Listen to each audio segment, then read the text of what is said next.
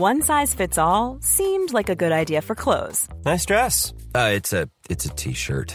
Until you tried it on. Same goes for your healthcare. That's why United Healthcare offers a variety of flexible, budget friendly coverage for medical, vision, dental, and more. So, whether you're between jobs, coming off a parent's plan, or even missed open enrollment, you can find the plan that fits you best. Find out more about United Healthcare coverage at uh1.com. That's uh1.com. Wow! Nice! Yeah! What you're hearing are the sounds of people everywhere putting on Bombas socks, underwear, and t-shirts made from absurdly soft materials that feel like plush clouds. Yeah, that plush. And the best part? For every item you purchase, Bombas donates another to someone facing homelessness. Bombas. Big comfort for everyone. Go to bombas.com slash ACAST and use code ACAST for 20% off your first purchase. That's bombas.com slash ACAST. Code ACAST.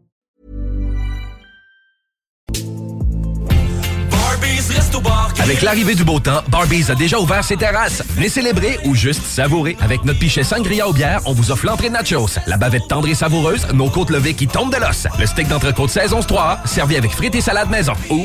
L'inventaire 2022 est rentré chez Rover Sport Sainte-Marie. Baseball et décanqués sont à l'honneur. Tout pour t'habiller de la tête aux pieds. Gants, casques, bâtons, crampons. Toutes les grandes marques. Dépositaire des vélos Norco, Rocky Mountain, Sphérique et les vélos électriques Velec. Vêtements, accessoires, supports de dos, patins et des plus. Ils offrent le service d'entretien, positionnement et de réparation. Prends rendez-vous dès maintenant. Visitez le site web et leur boutique en ligne. R-O-V-E-R Sport avec un S. Ou abonne-toi sur Facebook. Rover Sport.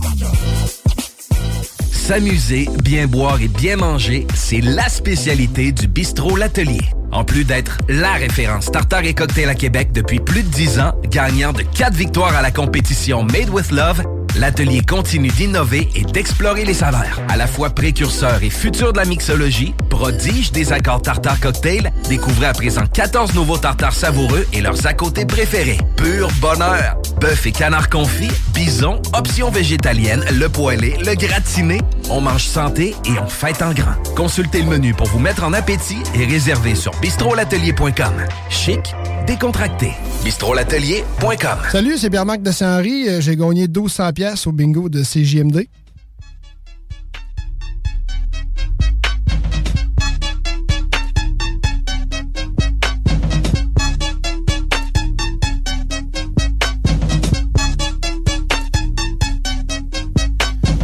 5h moins 20 dans le retour. Merci d'être avec nous autres à CJMD. Merci d'être là pour les, les salles des nouvelles.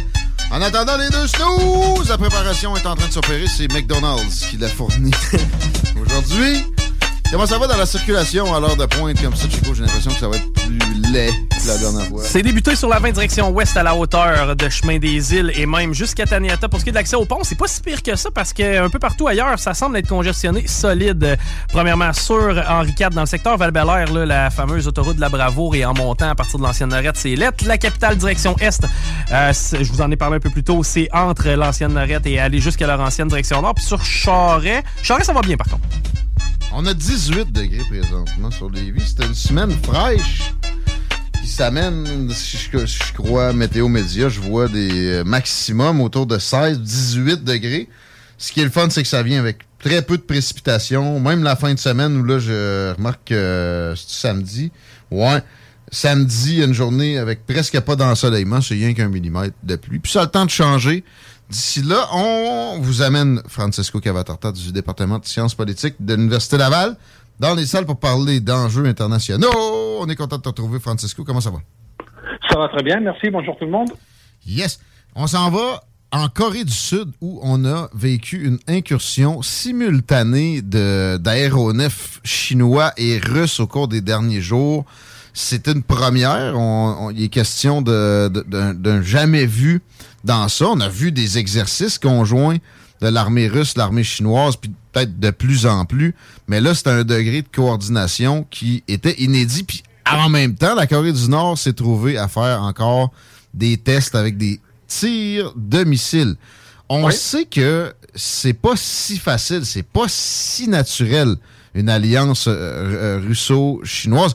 On se rappelle l'URSS puis le- le- la Chine communiste, euh, c'était difficile, même si Oui. ça aurait pu leur être énormément bénéfique. Mais là, Il y a même question, on se rend compte, c'est quasiment une bromance entre euh, Xi Jinping et, euh, Vladimir Poutine. Des, des amitiés peuvent outrepasser à certaines occasions des divergences d'intérêts quand même. Euh, je ne sais pas si euh, la, la, la, personnalité ou les ententes non personnelles peuvent vraiment euh, faire outrepasser les intérêts, euh, les intérêts nationaux des, des deux pays. Ben là, peut-être pas des intérêts nationaux, mais des divergences. Parce que... Oui, mais, mais je crois que là, effectivement, il y a maintenant une convergence depuis au moins le, le début de la guerre avec l'Ukraine, qui avait déjà un peu avant, mais depuis le début de la, de la guerre de la Russie contre l'Ukraine, je crois que euh, euh, leur convergence euh, est plus importante qu'elle était, qu'elle était avant pour une série de raisons. Ça s'accélère. Oui, parce que je, je, je, crois que premièrement, il y a maintenant une vraie capacité de la Chine de pouvoir extendre son, sa sphère d'influence à la Russie. Parce que maintenant, la Russie n'a plus d'amis en Occident. Et donc, euh, plus du tout. Et donc, l'ami qui te reste, c'est l'ami chinois. Mhm. Mais l'ami chinois, il, c'est pas qu'il ne fait rien pour rien, mais presque. Bah. Euh, et donc, euh, je crois que pour la Chine, essayer de devenir non un peu le, big brother de la de, la Russie, c'est un bon investissement en termes géopolitiques, en termes stratégiques et en termes économiques aussi, parce que les marchés russes qui maintenant est délaissé par les Occidentaux, peut représenter un bon marché pour les, pour les Chinois. Et les Russes, bah, si d'ici, on va dire 5, 7, 10 ans, n'arrivent plus à vendre leur pétrole et leur gaz aux Européens comme ils font mhm. maintenant, bah, ils ont la Chine à côté qui peut-être va devenir l'acheteur principal. Ben oui, ben ils ont jamais assez de pétrole. Ils n'ont jamais assez de pétrole ni de gaz. Et puis, ils peuvent l'avoir aux conditions chinoises, si tu veux. Et donc, je crois qu'il y a un certain élément de, de, de pour la Chine de, de s'intéresser à, à, être ami-ami avec la Russie, justement pour cette, euh, pour cette raison géostratégique. Deuxièmement, il y a cette raison beaucoup plus large qui inclut aussi la, la, des points de vue russes sur les relations internationales et que la guerre en Ukraine a vraiment montré clairement, c'est que cet axe anti-occidental pour vraiment confirmer la multipolarité du monde d'aujourd'hui, qui n'est plus seulement dans les mains des Américains et de ses alliés, bah, fait en sorte que ça inévitablement renforce euh, les deux principaux euh, challengers, non, d'une certaine manière, qui se trouvent à discuter les uns avec les autres. Et la Chine, de manière assez intelligente, à mon avis, elle voit dans la Russie un potentiel allié, mais pas un partenaire à égal.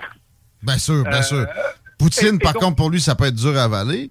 Euh, euh, oui, mais, mais c'est mieux que les alternatives, euh, d'une certaine manière, non Surtout qu'il maintenant, il se retrouve un peu, un peu coincé en, en, Ukraine pour l'instant. Après, les choses sur les terrains peuvent évoluer, non, de manière, de manière différente. Mais, mais, mais la guerre, d'une certaine manière, même s'il la gagne militairement, politiquement, politiquement, il a perdu la guerre. Et il a perdu l'Ukraine, parce qu'il a perdu le peuple ukrainien. Ah, ça, euh, dès le départ. Hein. exact. Et donc, sauf, ouais, sauf, il y a quand même des poches d'appréciation de, de, dans l'Est. Oui, oui, bien, bien, sûr, il y a quelques poches, mais, mais, même, mais même beaucoup de russophones, maintenant, combattent pour l'Ukraine. Donc, euh, ça, ça veut dire de, pas, mal, pas mal de choses. Et je crois que la Chine, de manière assez, euh, on va dire, intelligente, euh, perspicace, elle a compris que aider pas mal la Russie du point de vue diplomatique, économique, pas tellement militaire encore, j'ai l'impression, euh, est un bon est un bon moyen de se dire à la fin de toute cette crise, parce que tôt ou tard cette crise va, va se terminer, on sera dans une bonne position parce qu'on aura pas un allié tailles dans la Russie, mais un, pays qu'on peut quand même utiliser euh, non comme pion dans l'échiquier international contre les occidentaux et les États-Unis, surtout que le Récemment aussi, la Chine a connu un échec important en, Asie en termes d'expansion des zones d'influence. Avec quoi? De quel? Ben, c'est les petites îles euh, Ah, les Solomons, les Fidji. Vanuatu, Fidji, ils ont rejeté la proposition euh, chinoise ah ouais? ah, aujourd'hui. Ah, aujourd'hui, parce que c'est pas ce que j'avais compris. Carrément aujourd'hui. OK. Oui, oui, aujourd'hui, ils ont rejeté. Ben, rejeté. Ouais. Ils utilisent, ils utilisent jamais le, le mot rejeté. hein, ils utilisent à, à discuter dans le futur à nouveau. Ouais. Euh, ah bon? Parce que j'avais l'impression que c'était quasiment scellé, ça. Euh, je, Ah pense, ah je bon. pense- je- je pense que Biden, il a eu quelque chose à dire là- Ben là. là-dessus. Le Euh, Japon donc, euh, aussi, le Japon avait l'air à, avoir le poil euh, hérissé de, comme une, une bête euh, é- é- épouvantée devant et l'Australie aussi. Ouais, et donc, exact, euh, et donc, Corée du Sud. du coup, euh, du coup, je crois que non, euh, parce Ah que maintenant la lutte, si tu veux, est un peu globale. Donc, gagner un petit peu quelque chose avec l'alliance avec la Russie, bah, en même temps, tu perds quelque chose en Asie-Pacifique. Donc, je crois que c'est un jeu un peu mondial maintenant. Et la Russie, malheureusement, est, paradoxalement, si tu veux, est un joueur de, de- de deuxième rang là-dedans. Parce qu'elle risque de devenir euh, un peu otage de la Chine sur le, sur, sur le long terme. Assurément. Même cette incursion-là en Corée du Sud, les intérêts de la Corée du Sud pour bon, ou Taïwan pour la Russie, tu sais, c'est pas, c'est pas énorme. Là, ils se font, Non. ils se font embrigader un peu, euh, les Chinois. Non, non, vous allez venir avec nous. C'est certainement pas à l'initiative de, la- de la Russie que ça s'est produit, l'incursion dont je Non, parlais. je, je, je, je pense pas du tout. Je pense pas du tout. D'autres, affaires de ce genre-là, là, puis les conséquences euh, pour la Russie viennent quand même. Puis, tu sais, parlant de conséquences, et du Japon, qui, qui- qui a été euh, épouvanté par, sur certaines actions, puis qui semble euh, très, très inquiet, plutôt pour la Chine, là. Euh, mais, ça- mais ils ont mentionné dans une volonté renouvelée de contourner leur constitution anti-exportation de force que ce- cette alliance-là était, était une menace euh, rehaussée. là. Mais c'est sûr, c'est- sûr que c'est la Chine euh, avant toute chose.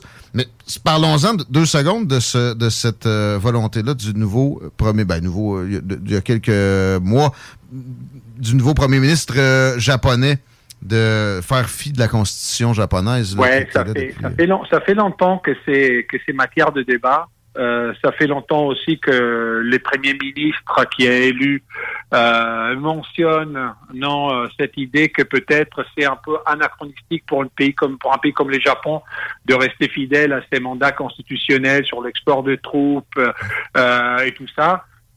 Je crois que dans le nouveau échiquier mondial, ça sera inévitable que le Japon, tôt ou tard, euh, modifie sa constitution pour se donner euh, les moyens de, euh, je dis pas compétitionner, mais au moins les moyens d'être un peu plus protagoniste de sa propre sécurité et de ses propres intérêts. Et je crois qu'il va le faire probablement avec la- l'aval des États-Unis ou l'aval des, ça. C'est les euh, États-Unis oui, qui, avaient imposé la chose après la deuxième oui, guerre. parce qu'à la fin de compte, si tu veux, euh, le monde a changé aussi pour les États-Unis, non? Euh, euh, Ce n'est plus question tellement de révanchisme japonais ou de la peur du révanchisme japonais qui était à la base de cette modification constitutionnelle après euh, la, la deuxième guerre mondiale. Maintenant, il s'agit de donner aussi peut-être un peu plus de marge aux alliés pour s'armer et, euh, et être un peu plus protagonistes de leur sécurité, euh, de leur sécurité.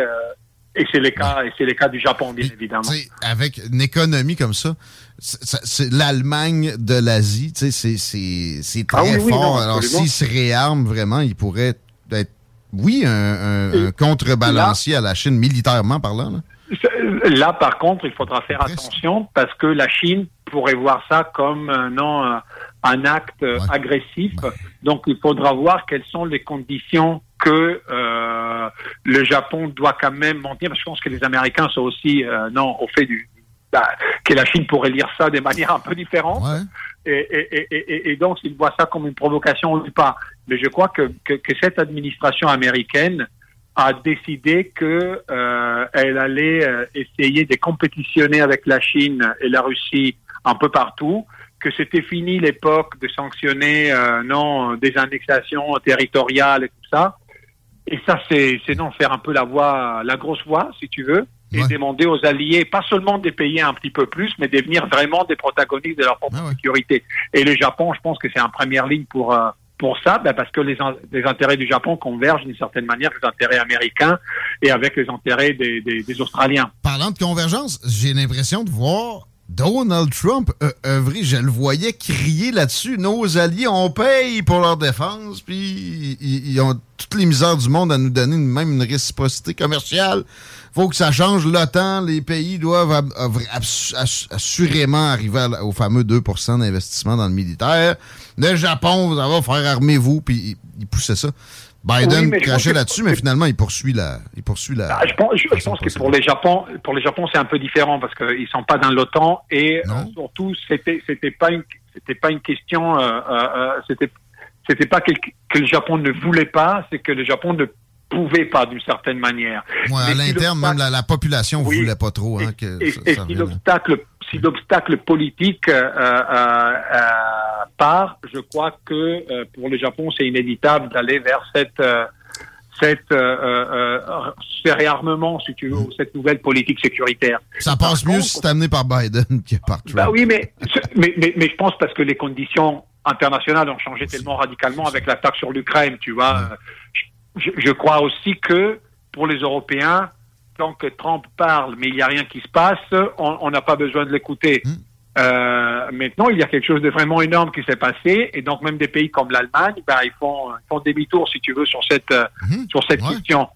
Je crois que c'est ce n'est pas tellement euh, Biden ou Trump, parce que en effet, tous les présidents américains ont, toujours souhaité que, que, que, les autres pays contribuent un petit peu plus. Euh, c'est juste que Trump l'a dit, non, à haute voix, avec, un, avec, un, moyen, des moyens rhétoriques un peu qui dérangent, si on veut dire ça comme ça. Ouais. Euh, pas, pas, traditionnel. Oui, voilà.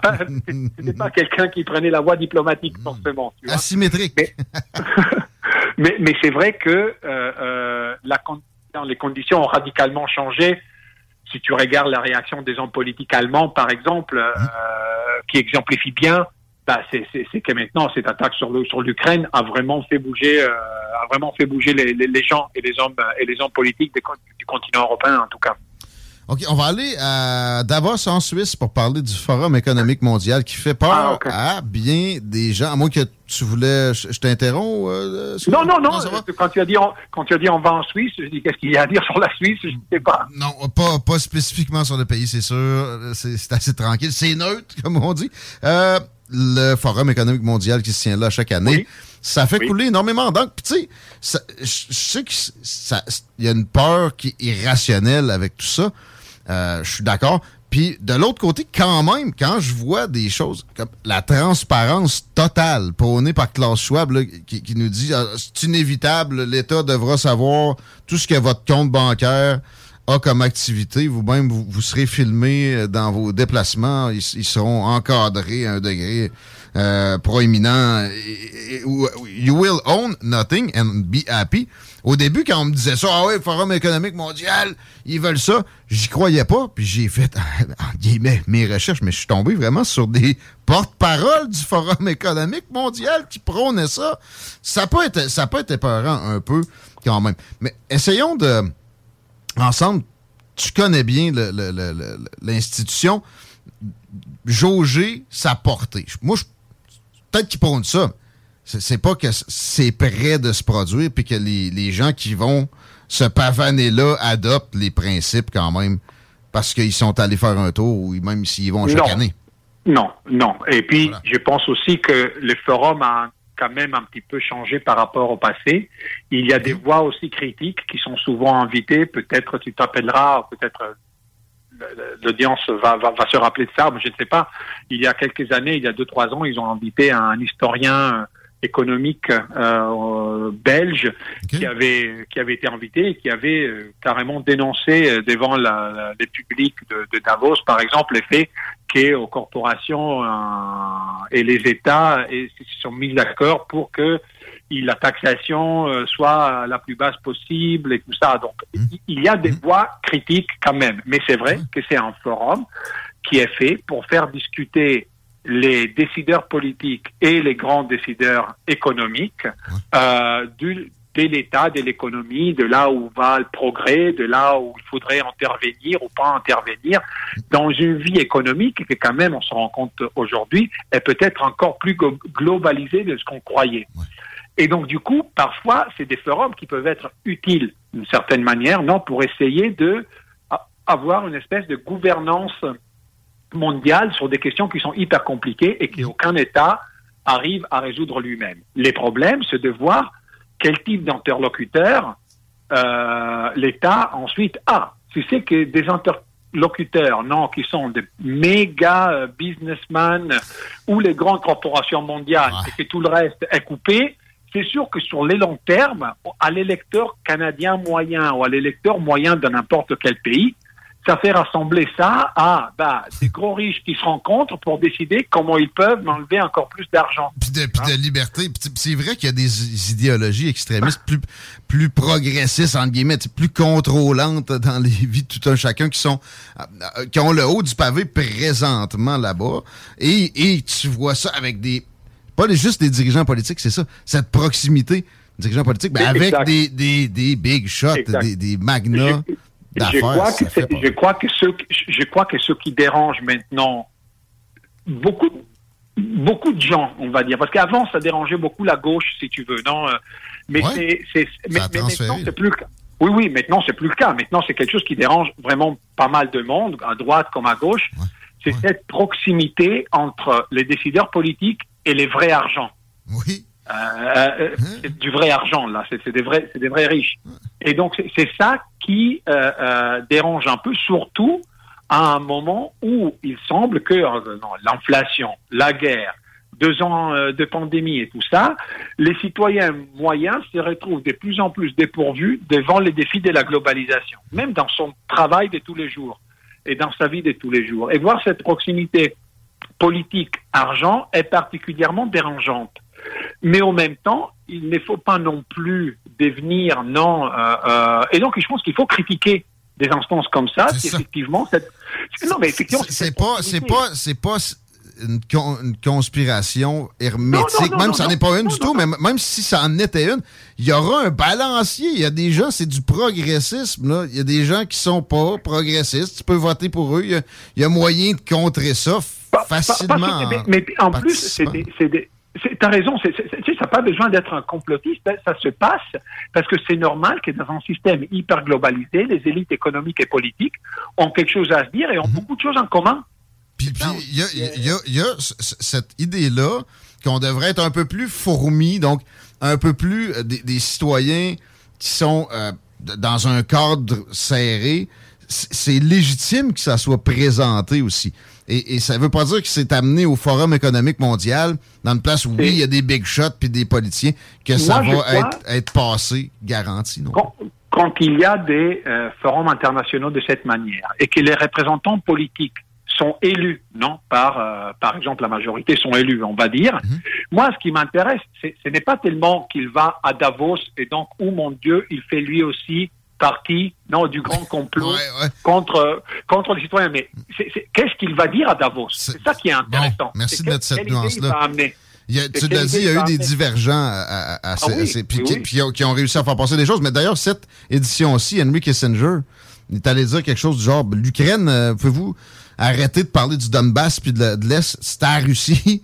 Alors que, tu sais, tout le monde s'est entendu pour les bannir de l'endroit puis euh, les, les, les, présenter comme le diable incarné. Les Chinois, d'ailleurs, aussi ont été un peu... Euh, bah, surtout que jusqu'à l'autre jusqu'à l'autre jour, il y avait euh, il y avait les russes qui allaient aussi à Davos, non? Donc, tu vois, il y a...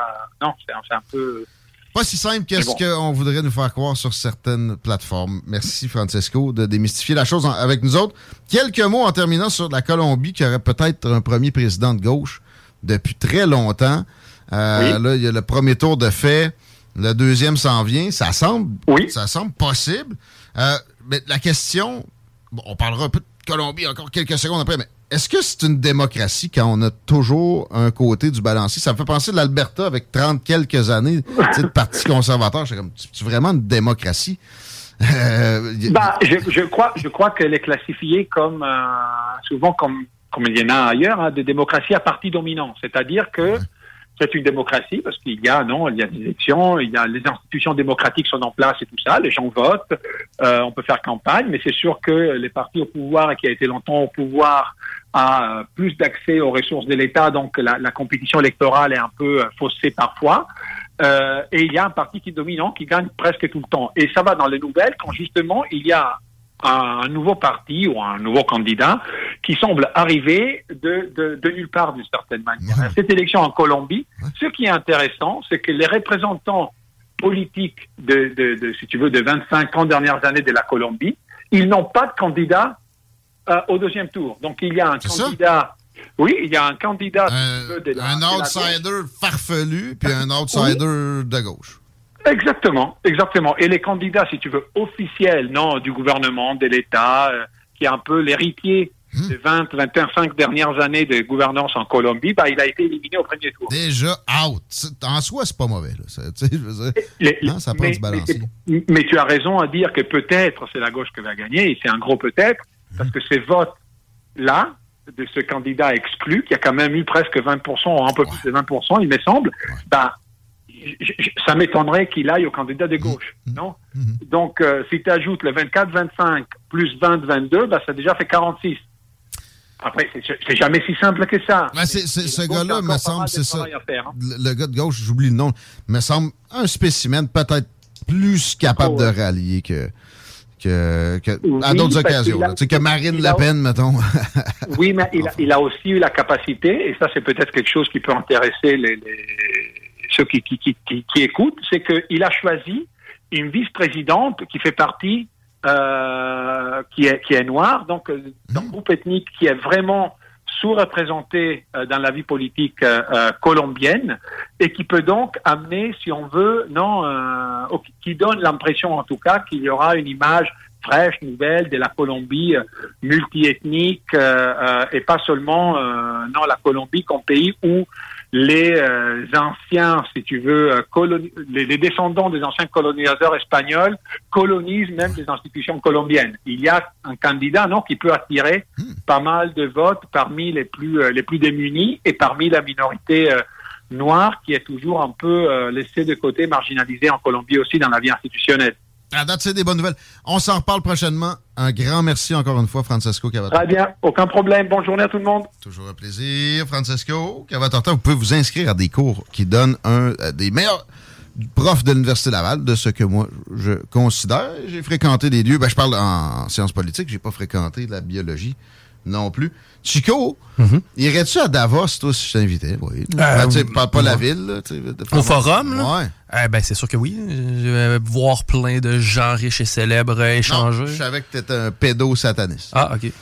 C'était vraiment pour ça, là, des sacrifices humains et puis les, ah, le sexe avec les enfants. Passé. Pour vrai, il faut, faut que vous checkiez Pantavaret de Mike Myers. C'est sur Netflix. ça, ça, ça met ça en, en scène un peu.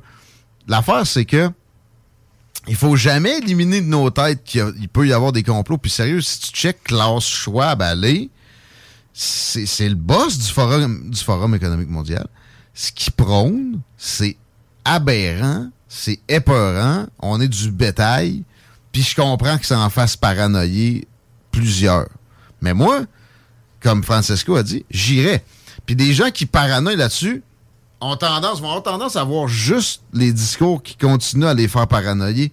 Celui qui sort de l'ordinaire, ils vont tendance à dire Ouais, c'était organisé. Non, tout n'est pas toujours organisé comme ça. Ça serait pas faisable. La nature humaine, une de ses principales car caractéristiques, c'est une volonté de se démarquer. C'est pas pour rien qu'il y a tant de nations dans le monde, puis que même dans chaque nation, il y a des sous-nationalités. C'est 3000, 4000 ethnies, ou, ou euh, ouais, on va dire ethnies, là, dans le monde vouloir se démarquer, il n'y a rien de plus commun. Moi, je suis, surpris, je suis surpris de voir moins. Par contre, on parlait du euh, candidat là, du côté de la Colombie. Je suis surpris à l'heure où on est, avec des, des, des, des, machines de réseaux sociaux tellement bien roulées et rodées. De, je, je, suis surpris de voir pas autant de politiciens outsiders arriver de nowhere puis euh, être capable de gagner à patin. Ouais, mais la Colombie, c'est ça. L'historique est complètement. Il y a eu, là, je pense, plus que nulle part ailleurs, des candidats à présidence assassinés. Ah! Ils y en ont fait péter ou il y en a. Il y en a qui ont passé proche, il y en a qui ont été blessés, il y en a qui sont morts à plusieurs occasions. T'sais, Escobar, il en a pété un lui-même. Ou deux. Euh, là, les cartels, c'est encore bien présent. Il y a des FARC, il y a des forces en présence violentes de tout bord, de tout côté. Fait que c'est euh, une des, des, des, choses qui empêchent. Alors, le parti de pouvoir traditionnel, sa, force, c'est tout simplement d'être- capable d'apaiser ces factions violentes-là, pas se faire péter. Les médias aussi, de, de- de- c'est quasiment qu'au Mexique, en Colombie, être journaliste euh, Bon, ben, d'enquête. entre dans ce cas-là, m'a formé ma boîte sur eux autres.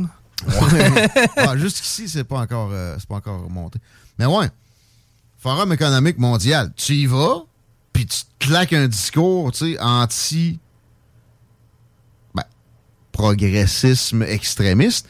Parce que c'est ça que c'est, hein, Klaus Schwab, son, son espèce de, de, de volonté de transparence totale, puis you will own and- nothing and be happy. Ce n'est que du progressisme extrémiste. Donc, tout passe par l'État. On met tout en commun le plus possible, même jusqu'à ta, euh, ta vie personnelle. Des, gros pans de ta vie personnelle seront sacrifiés, mais tout le monde va... En, eux autres sont, convaincus que tout le monde va en bénéficier au final. Ça va réduire de la pauvreté, ça va euh, augmenter la, la richesse de tout un chacun, etc. Mais ils parlent pas en passant en même temps de vraiment sabrer dans des riches extrêmes et des, des poches d'une profondeur insondable. Parce que ça, c'est vrai que ça existe. là. Des, des gens, des familles avec des fortunes tellement immenses que c'est même pas possible à estimer. C'est pas des jokes, ça, c'est pas des, pas des complots. Ils en parlent même pas à Davos. C'est que c'est des mecs qui sont sur le dos des, Des travailleurs ouais, avant, avant tu sais, de, de la classe moyenne avant toute chose. Puis ça, c'est pathétique. Mais c'est ça le progressisme à un moment donné. Il va falloir que vous en rendiez compte. Puis vous avez le loisir de contrer ça, là, le monde qui capote avec euh, cette histoire-là de Forum économique mondial. Il y a un parti près de chez vous qui va à l'encontre de ces, de ces volontés-là. Pas de doute. Pas besoin de le nommer. Non, hein? Même pas besoin de dire à qui qui prend sa douche. On s'arrête. Ôtez-vous de là. CJMD 96.9. 96.9. Planning for your next trip? Elevate your travel style with Quince. Quince has all the jet setting essentials you'll want for your next getaway, like European linen, premium luggage options, buttery soft Italian leather bags, and so much more. And is all priced at 50 to 80% less than similar brands. Plus, Quince only works with factories that use safe and ethical manufacturing practices. Pack your bags with high-quality essentials you'll be wearing for vacations to come with Quince. Go to quince.com slash pack for free shipping and 365-day returns.